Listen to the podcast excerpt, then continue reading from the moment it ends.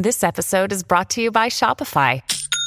Forget the frustration of picking commerce platforms when you switch your business to Shopify, the global commerce platform that supercharges your selling wherever you sell. With Shopify, you'll harness the same intuitive features, trusted apps, and powerful analytics used by the world's leading brands. Sign up today for your $1 per month trial period at shopify.com slash tech, all lowercase. That's shopify.com slash tech.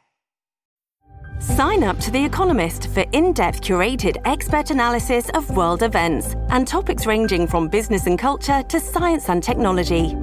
You'll get the weekly digital edition, online only articles, curated newsletters on politics, the markets, science, culture, and China, and full access to The Economist Podcast Plus.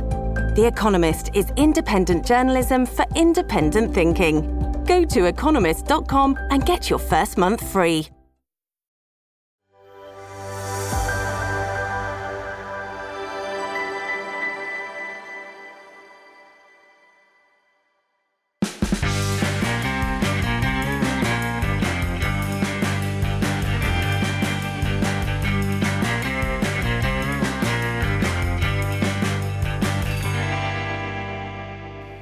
Good evening and welcome. My name is Fred Pawle, and you are watching ADH TV, the new home for common sense commentary in Australia. Well, last night I mentioned the anecdote about former Prime Minister Tony Abbott confronting Russian President Vladimir Putin in 2014 and demanding an apology for being indirectly responsible for the shooting down of passenger jet MH17 the year before killing everyone aboard, including 38 Australians. Putin, being a megalomaniac, refused to apologise. But while he hasn't expressed any remorse for those deaths, Putin's recent decisions have still benefited some Australians anyway. Here's a childcare facility in regional New South Wales that might not have been built if Putin was not such a hostile expansionist in Europe.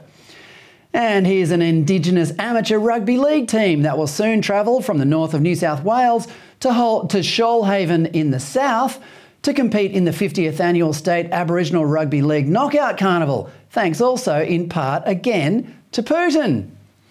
So, what's the connection? Well, both of these are sponsored by Whitehaven Coal, one of Australia's largest and now most successful coal miners its share price has more than tripled since Putin's Russia, Putin's Russia invaded Ukraine and threw European fuel supplies into turmoil.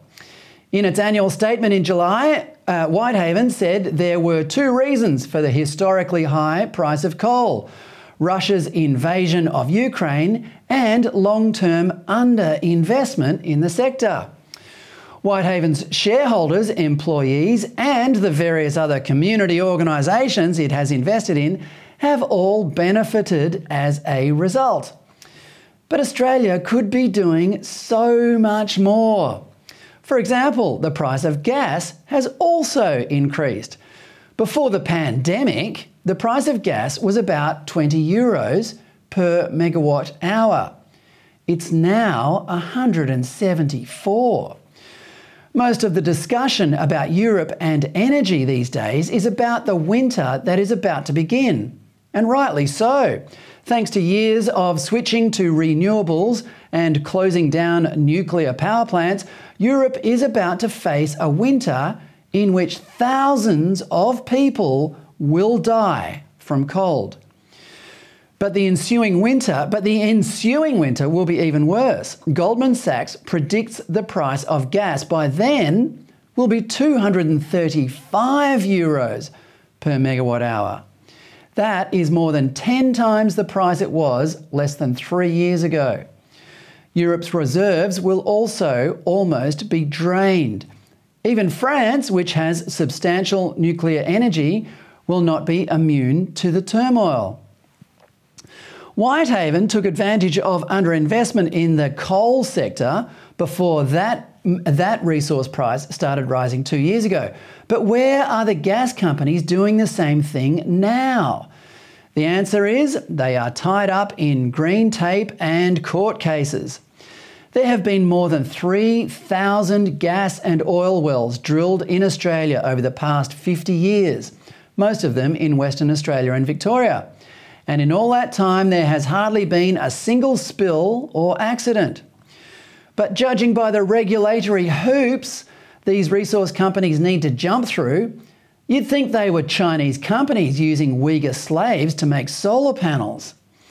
One exploration permit for a gas well off the New South Wales coast was denied by previous Prime Minister Scott Morrison last year for, for purely political reasons.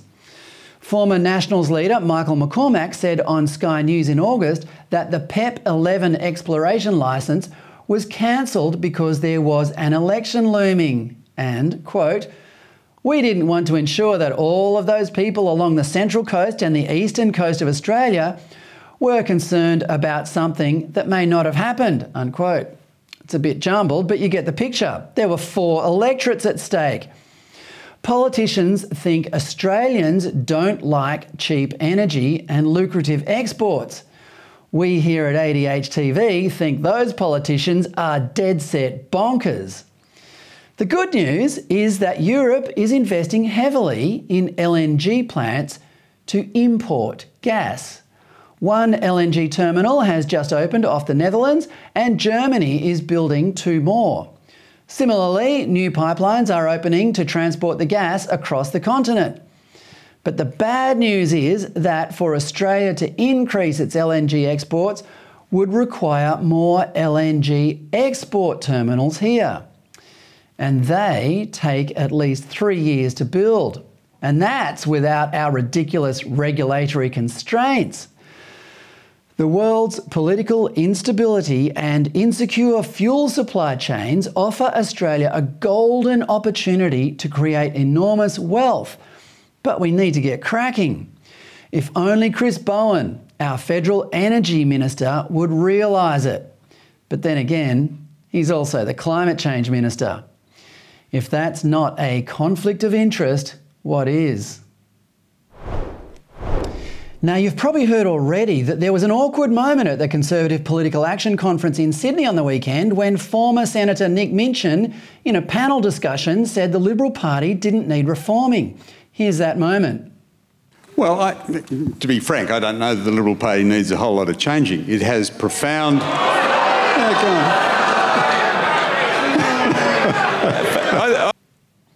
The irony here is that Minchin is, is exactly the kind of politician the audience was pro- probably wished was still in Parliament.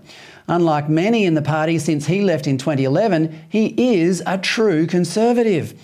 He also said he was as disappointed by the last nine years of coalition government as the audience was, but by then it was too late. The audience had been provoked and didn't really care what he said.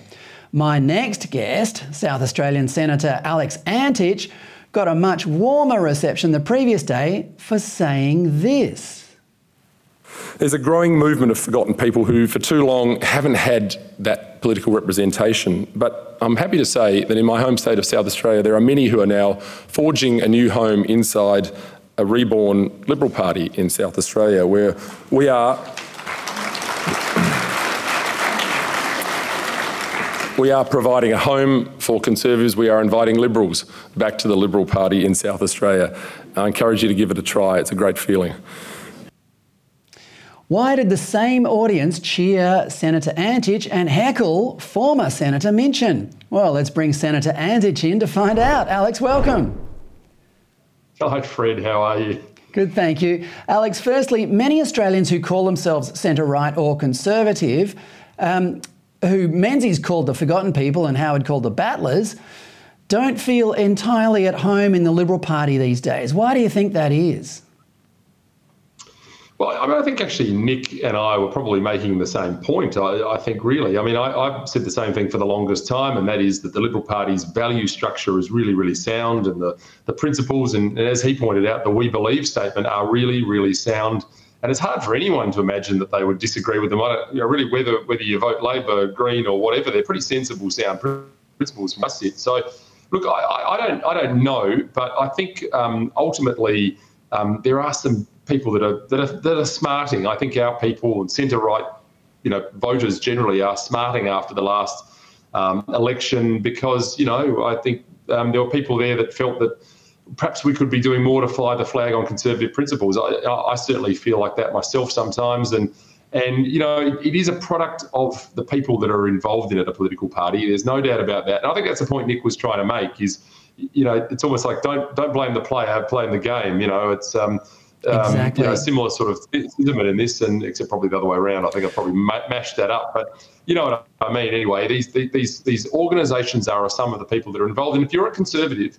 and you know you're you're passionate about these values that we all share, then get involved and make sure that you are pre-selecting people who are going to take those values to to Parliament, to an election, and speak to them without fear or favour. And, and and that's always been my point. That's you know coming along very nicely in South Australia. And I think that was the point Nick was trying to make as well.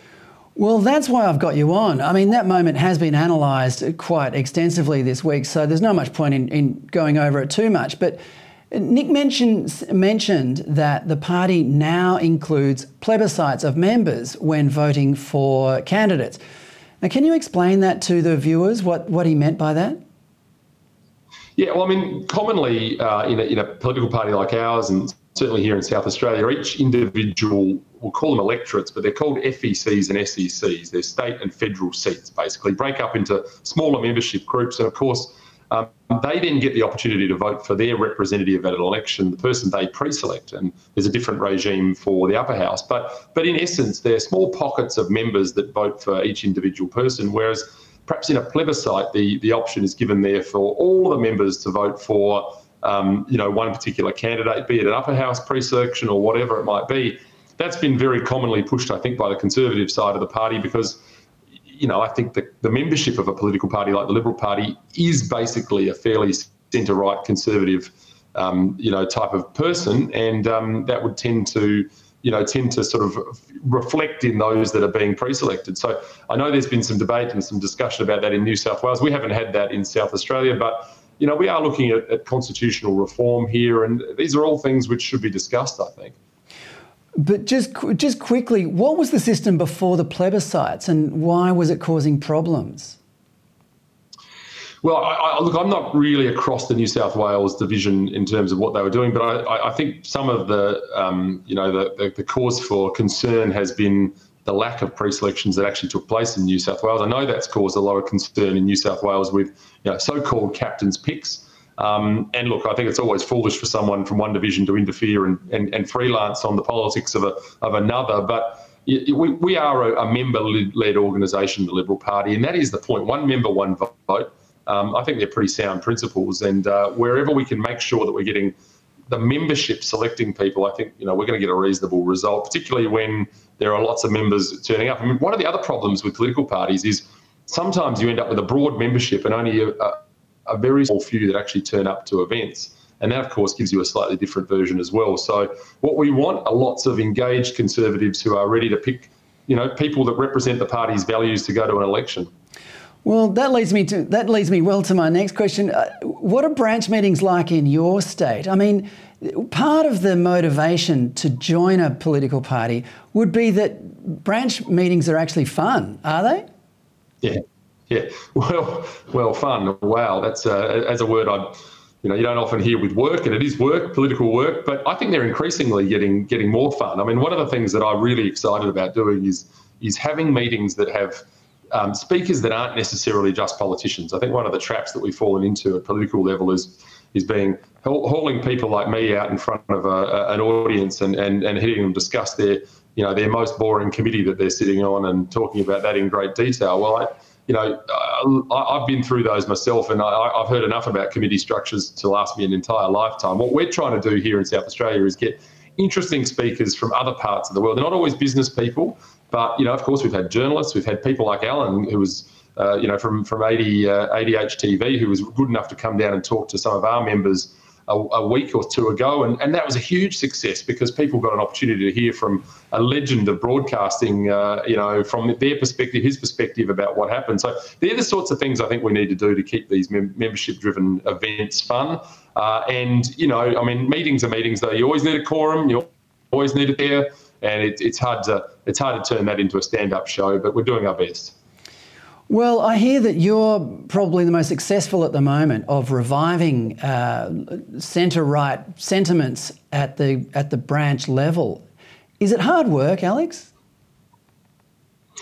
Yeah, look, I think it is. I mean, I think this is a problem across the community generally. It's not just a problem reflected in politics, but people being involved in community groups of all sorts has clearly dropped off in the last 30 years. We see less people involved in you know Rotary and you know their local local community groups and all those sorts of things. So getting people to, to understand the importance of being involved in politics, and it is critical, by the way, Fred. I mean, we know that you've got to get people um, involved in the process so that there's more for them to do than just turn up at an election. You know, we hear people all the time. I hear conservatives all the time whinging about the state of politics, and my first response to them is, "Are you a member of?"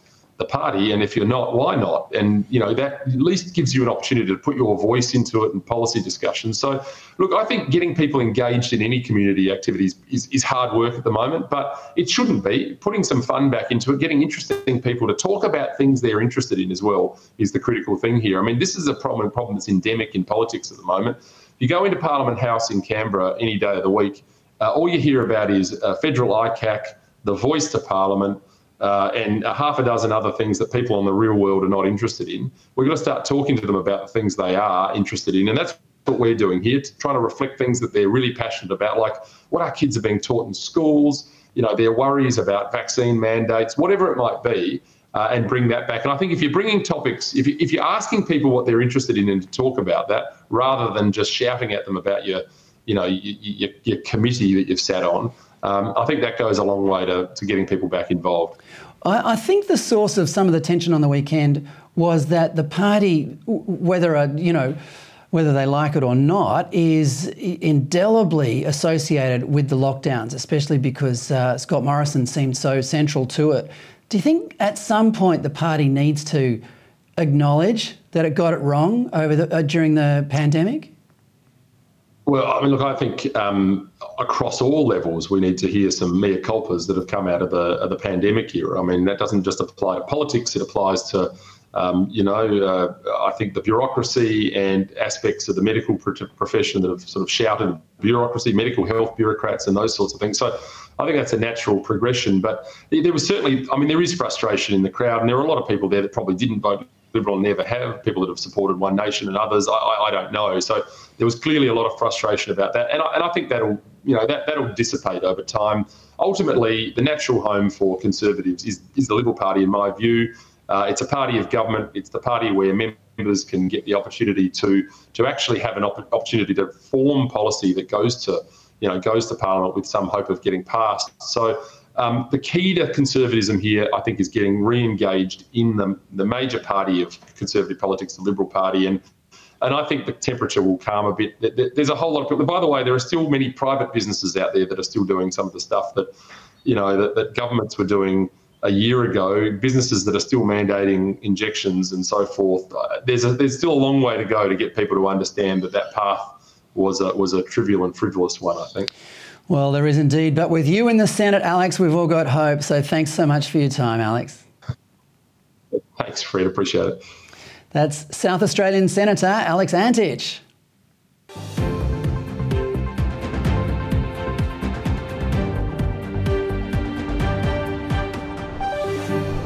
Well, one of the key characteristics of wokeness is frustration with other people's choices. We saw it on the weekend when a mostly white rabble of woke warriors stood outside the Conservative Political Action Conference in Sydney yelling racist at a coalition of multicultural and Indigenous speakers and guests.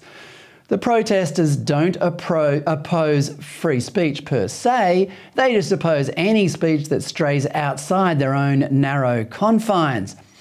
It angers them because deep down they know ideas that oppose their own are usually more intelligent and persuasive and therefore need to be silenced. New York Times columnist Kevin Roose feels the same way about the renewed threat of free speech at Twitter now that Elon Musk's offer to buy the platform is closer to being accepted. He says Twitter's vocally progressive workforce, who are deeply invested in the platform's so called healthy debate, will probably resign en masse. Because, as all woke warriors know, there's nothing more dangerous than a health, to a healthy debate than free speech. How free will the speech be on Twitter if Musk's takeover happens? Well, if you're sitting if you're standing up, sit down. And if you have pearls, I suggest you clutch them now. Roose says one of the first things Musk will do is welcome President Donald Trump back to Twitter, along with other right wing warriors who were barred for expressing hateful views, spreading false conspiracy theories, and harassing other users you know, like leftists do every day now that they dominate the platform. If Roose is right and Twitter employees resign en masse when Musk takes over, they're in for a shock. The economy, now being managed by their favourite president, Joe Biden, is tanking, and decent work is increasingly difficult to find, especially for people whose only skill in life is to censor and hector other people. They could always try moving to North Korea or China, though. Well, now to my weekly chat with Nick Cater, the host of Nick Cater's Battleground every Friday night here on ADH TV. There's a lot to cover, so let's get straight into it. Nick, welcome. Hi, Fred. How are you? Good. First, let's talk about Facebook taking sides on the debate about the Aboriginal voice to Parliament. Let me guess, it's censoring our side of the debate. Is that right? You're right. It's, it's part of big tech's war against conservatives, but in this case, I found this one very chilling. Here we are, you know, we're about to we're about to have a conversation. We're being told we need to have a conversation about the voice before we go to a referendum on whether to approve it or not. And now one side of that conversation, which just happens to be the side which opposes the voice, is being silenced on Facebook. And the people uh, who are being silenced is astounding, Fred. So Jacinta Price, for instance, produced a video with. Uh, uh, with with Anthony Dillon, you know, the well-known a- a- academic, last week for for the IPA, and they put that up. It's been taken down. So what's happened? We've got an Aboriginal voice elected to speak in Parliament who's been denied a voice on Facebook because Facebook supports a voice to Parliament. It, I mean, it's absurd on the one hand, but chilling on the other. You know, that, that somebody in Silicon Valley has sat down and said, we are going to take sides in a debate which, in which is purely for Australians to decide the future of their constitution. And if this is what's happening, then I think we're in dire straits. Maybe someone should load the case in favour of the voice onto a laptop and leave it at a repair shop. Maybe then it, maybe then the other side would get banned for a change. Yeah, exactly. It would be nice, wouldn't it? And then it would because then it wouldn't see the light of day. Which I think you're alluding to the interview I did with uh, Miranda Devine for tomorrow night's show. Uh, well, actually, before sorry, before we move on to Miranda Devine, that, that's a good segue, but I didn't, I didn't actually mean it. Um, but uh, do you think the Prime Minister needs to intervene on this censorship in Australia by Facebook? Absolutely, he does. I mean, you know, Scott Morrison doesn't get too much good press these days, but look, one of the things, one of quite a number of things Scott Morrison did that was admirable was to stand up to big tech. You remember he, he told them, he said, look, you, you should pay for news content rather than just stealing it from Australian news companies. And he won that battle. And he had an, he, he, he took them to task again more recently, Google and Apple, for making it so hard for parents to monitor their kids' internet use online. You know, he he he's he's he went to bat- battle to persuade them to put the tools up that would allow parents to do that, which is all perfectly reasonable. So governments can stand up to them. And I think in this case, this is a chance for Anthony Albanese to show what a great statesman he is. I mean, he's He's obviously in favour of the voice himself. He'd probably have some sympathy with the, whoever it is in Silicon Valley who's decided to censor the no case. But he has to understand this is the integrity of our democracy at stake. That if we're going to have a genuine debate leading up to the uh, referendum, then yes, both sides of the argument must be fully held, heard. And in any case, this is a matter of sovereign rights, isn't it? I think. This is a matter of saying to them, you will not interfere in our political affairs here, which is essentially what Facebook is doing. If you do, there will be consequences. And that's what I'd like to hear from the Prime Minister.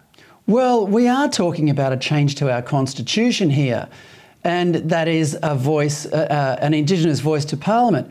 But there's another change to the constitution that could be just could be a whole lot more uh, useful in these circumstances. That'd be a First Amendment. What do you reckon? Oh, yeah, absolutely. We, we suffer from not having one, don't we? Um, I mean, I've, I've felt it up to now that it's good that we don't need one. You know, I think it, it is just it is just a given that free speech exists in this country. It's an, an implied constitutional right or whatever, whatever it's called. We've never really had to bother about it probably until the last 15 or 20 years, and much more intently in recent years. And I think that the arrival of big tech and social media changes things completely. It, it, it's extraordinary that, major decisions. I mean, it's not just the no case against the voice that's been silenced by social media. It was the no case against vaccine mandates that was silenced too. The no case against lockdowns, as you know, they, they went to war on those people too. Anything that doesn't fit the establishment narrative, and generally the left establishment narrative, gets gets focused on and taken down. This genuinely is, Fred, I think, a, a big tech taking sides and going to war against conservatives. And every conservative should be very concerned about it. Yeah, I think you're right. Uh, you're also right in observing that things have changed in recent years, especially since the advent of social media, because. You know, traditionally, we didn't really need a First Amendment because Australians just understood on a, on a sort of cultural level, not a, not a constitutional level, we just understood that it was wrong to shut people up, to give everyone a, a fair go, as we like to say. But since we've all become so uh, um, obsessed with social media, I think that on a cultural level, that idea's kind of slipped away, don't you think?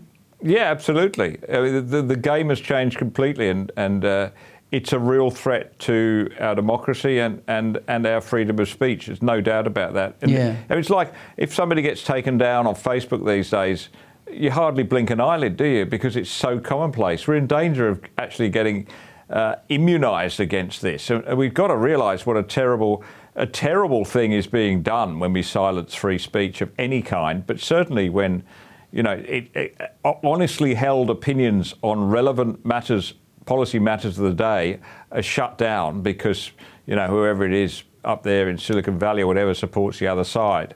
Yeah. That is I, I, just find that really serious. It's, really yeah, serious. yeah, I couldn't agree more. Now, you've also got Australian journalist Miranda Devine on your show tomorrow. She's led the charge against the Bidens in the mm. United States. She's currently working for the New York Post. What's she talking about on your show tomorrow, Nick? Well, we talked about the wash up from her fantastic book, Laptop from Hell, which is about. Uh, she was the first journalist to get hold of the contents of that laptop that Joe Biden left in a Delaware repair shop and the contents are extraordinary, as you know. You've read the book, but you know it it it, it shows because you've got access to all her, his emails, his bank accounts, the whole lot is on there. She can trace the surreptitious dealings that he had, that Hunter Biden had with, you know, corrupt energy company in, in Ukraine, with uh, people connected to, to senior people in the Russian administration, uh, businesses high, you know, cl- very closely connected with President Xi Jinping, and the fact that this was done in pursuit of, uh, I mean, he did this on the basis that he had connections in high places, and at the time that was vice president. Joe Biden. Joe Biden is, is strongly implicated in this book uh, as at least being aware of this activity, if he, even if he wasn't, um, you know, encouraging it. But, uh, but you know, the, the connection is far too close to the president to be ignored. And yet, as you know, when Miranda's uh, first reported on this for the New York Post just three weeks before the presidential election, it was taken down by social media. The, the whole, the New York Post, uh, you know, a newspaper that goes back to oh, 1801, I think, founded by uh, Alexander, Alexander Hamilton. Yeah, exactly, yes. founding father. Um, you know, that was taken down by Twitter for two weeks to silence this story. And now she has evidence of the, the FBI's involvement in this, the involvement of senior Democrats. So if, if you'd have told me even five years ago, Fred, if you'd come to me and said, Look, I've got a great story, we've got this great collusion, this conspiracy between FBI, social media, mainstream media, and the Democrats, I'd said, Fred, go and take a Bex and a good lie down, right? exactly. You know, we, it used to be in journalism when you and I started that in a choice between a, a conspiracy and a cock up, you go for the cock up every time, right? Now, no. I mean, this has changed in the last two years. And Miranda's book and the evidence that she's brought to bear shows that just because something sounds like a wild conspiracy theory doesn't mean it's not true. Well, the conspiracy, the, you know, the plot thickens or it, or, or it curdles, as they say, because none of the Bidens are in jail. I mean, this is very compelling evidence of the highest level of corruption in United States politics. And nobody's even been charged. Is, is Miranda as alarmed as some people are about that? Yeah, but I think at the same time resigned to, to the fact that that's the way things are. You know, that they can impeach President Trump on what turned out to be well, trumped up charges, if you excuse the pun. You know, the idea of Russian collusion, the thing that the ABC said was the biggest story of the century. absolutely false. It's been tested and proven to be absolutely wrong.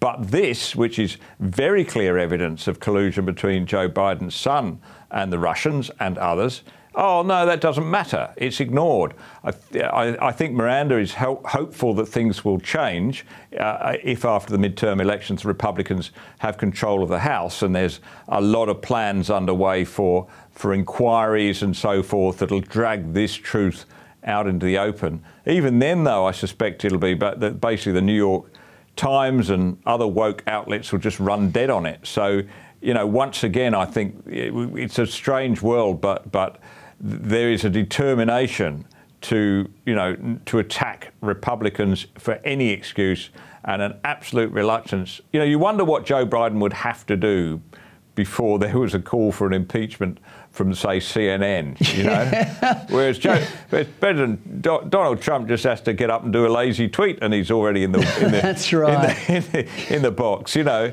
It, it, it's, yes, it's too mild to call it double standards and we're too we're, we're getting too used to it to even marvel at it, but it is extraordinary. But, but speaking of Donald Trump on Twitter, looks like the Twitter deal with, with Elon Musk is going to go ahead, uh, which would open the door to Donald Trump getting back on Twitter.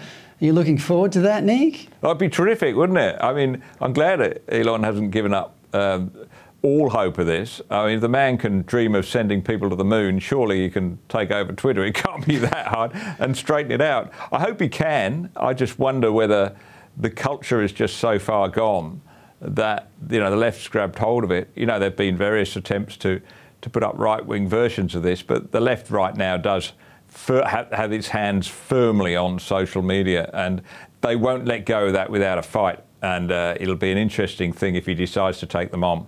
Well, speaking of feisty debates, uh, as I discussed earlier with Alex Antic, things got a little feisty down at CPAC on the weekend, and you were in the thick of it actually, up on the uh, hosting a uh, or moderating a, a, panel discussion on the afternoon, yeah. uh, on the second afternoon. It was all reasonably civil. What I noticed mostly was that uh, the the people who heckled former Liberal Senator Nick Minchin um, were heckling because the party doesn't have as many people like Nick Minchin in it anymore. That's right. They were heckling him because there's not enough of him. And uh, yeah, that's right. And Tina McQueen was on the panel and, and Amanda Stoker. And we were just having a general discussion, not really about the Liberal Party, but about how we could bottle that fantastic spirit at CPAC and, and turn it into a, something meaningful. Um, uh, but unfortunately, I think there were some people. Well, what it showed to me, Paul, is that there are a lot of people on the centre right conservatives who ha- ha- are deeply, deeply disappointed with the Liberal Party, like beyond disappointed. Uh, that, like you know, 660,000 fewer people voted for the coalition uh, at this election than did in 2019. Who are that 660,000 people? Well, I think there are a thousand of them at CPAC, quite frankly. But they are they are people who are genuinely, you know, on our side, should be on the Liberal side of politics, support Conservative policies, feel betrayed by some of the things the Liberal Party's done, and particularly, I think, COVID. I mean, that underlying, when you talk to a lot of people behind the stages, I did and, and you did amongst the audience, COVID lies beneath a lot of their complaints, and whether that's, you know, they, they lost their business, they lost their job because of a vaccine mandate, um, you know, they weren't allowed to visit family and friends in times of difficulty because of border. Whatever it was, there is an awful lot of unhappiness around that. And I think some, and, and Scott Morrison took the brunt of it, most of it unfairly because it was state governments, as you know, did much of this stuff.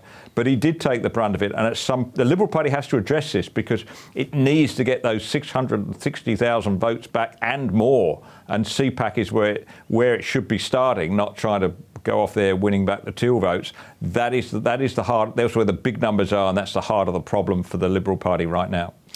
Yeah, I'd say one of the reasons things got a little emotional on that afternoon was that you followed soon after a presentation by Topher Field, the filmmaker behind uh, Battleground Melbourne, which and that was a very emotional moment. And I think mm. you know the, the, the sort of uh, the, the combination of the two was a little unfortunate. You're right. There are a lot of people who who will, given the right circumstances, come back to the Liberal Party. It's just. Uh, it's a matter of creating those circumstances. Now, look, just before we go, just a couple quick points. Sydney's about to break a record for annual rainfall. Is this climate change, Nick? I, I, something's changed. I mean, this is this is going to be, I think, by overnight Friday, Saturday. Probably by the time many people are watching this on on uh, on demand, we will have broken the annual rainfall record for Sydney, and we're only at the start of October, and there's three more wet months to come. It, it, it's been exceptionally wet, three La Ninas in a row. Something is very. If it is climate change, it's certainly not the climate change, of course, our friend Tim Flannery was predicting yeah. when he said it would never rain in Sydney again and the dams would never fill. They're, they're so full, we have a problem knowing what to do with the water right now. But I was just interested to see, admittedly this is the London Daily Telegraph, but uh, they've got a story today about what the most popular boys' names are. The most popular boy's name right now is Noah. and living in this rain in Sydney, I can understand that. exactly. Nick Cater, thanks so much for your time. Thanks, Fred. That's Nick Cater of Nick Cater's Battleground every Friday night here on ADH TV. He's also the Executive Director of the Menzies Research Centre.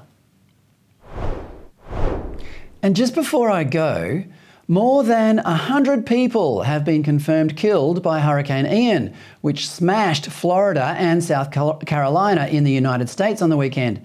And the toll is expected to rise. The damage to property hasn't yet been calculated, but will be enormous. Most politicians who fly into such disaster zones know their role is apolitical. They're there to offer comfort and aid to the victims, but not US President Joe Biden. He turned it into a lecture on, you guessed it. I've been to a lot of disaster areas in the last couple months, uh, last six months you know, more uh, more fires have burned in the west and the southwest, burned everything right to the ground than the the entire state of New Jersey. The, the as much room as that takes up, and the reservoirs out west are are are down to almost zero. We're in a situation where the Colorado River looks more like a stream. There's a lot going on. And I think the one thing this has finally ended is a discussion about whether or not there's climate change we should do something about it. Do something about it. I'm sure the citizens of Miami were delighted to hear that. Or perhaps some of them responded the same way Governor Ron DeSantis did as he stood behind Biden, barely able to conceal his contempt.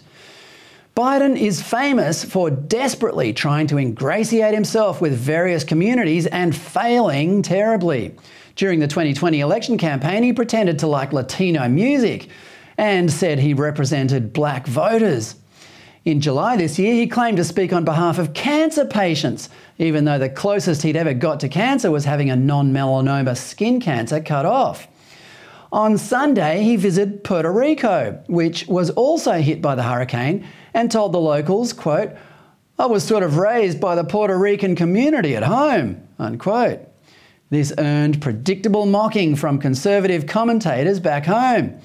So when Biden visited Miami, two days later, his attempt to appeal to the locals was a bit more subtle.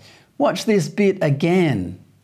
And I think the one thing this has finally ended is a discussion about whether or not there's climate change and we should do something about it. Did you see it? It's just like this routine from movie detective from, from Detective Horatio Caine in the legendary 1980s TV show Miami Vice. What are you going to do? I I'm going to get to the truth. Caine was famous for using his sunnies as a prop. But as all Floridians know, if you want to look like you are ready for action, you don't remove your sunnies, you put them on. Joe can't even get that right. Well, that's all from me. Thanks for watching. And just a reminder download the ADH app from your usual app store, and you, you can watch all of CPAC Australia, complete with offstage interviews with some of the leading speakers, free of charge. If you like what we do here on ADH, you are going to love CPAC. And I'll see you again on Monday night at 9 o'clock. Good night.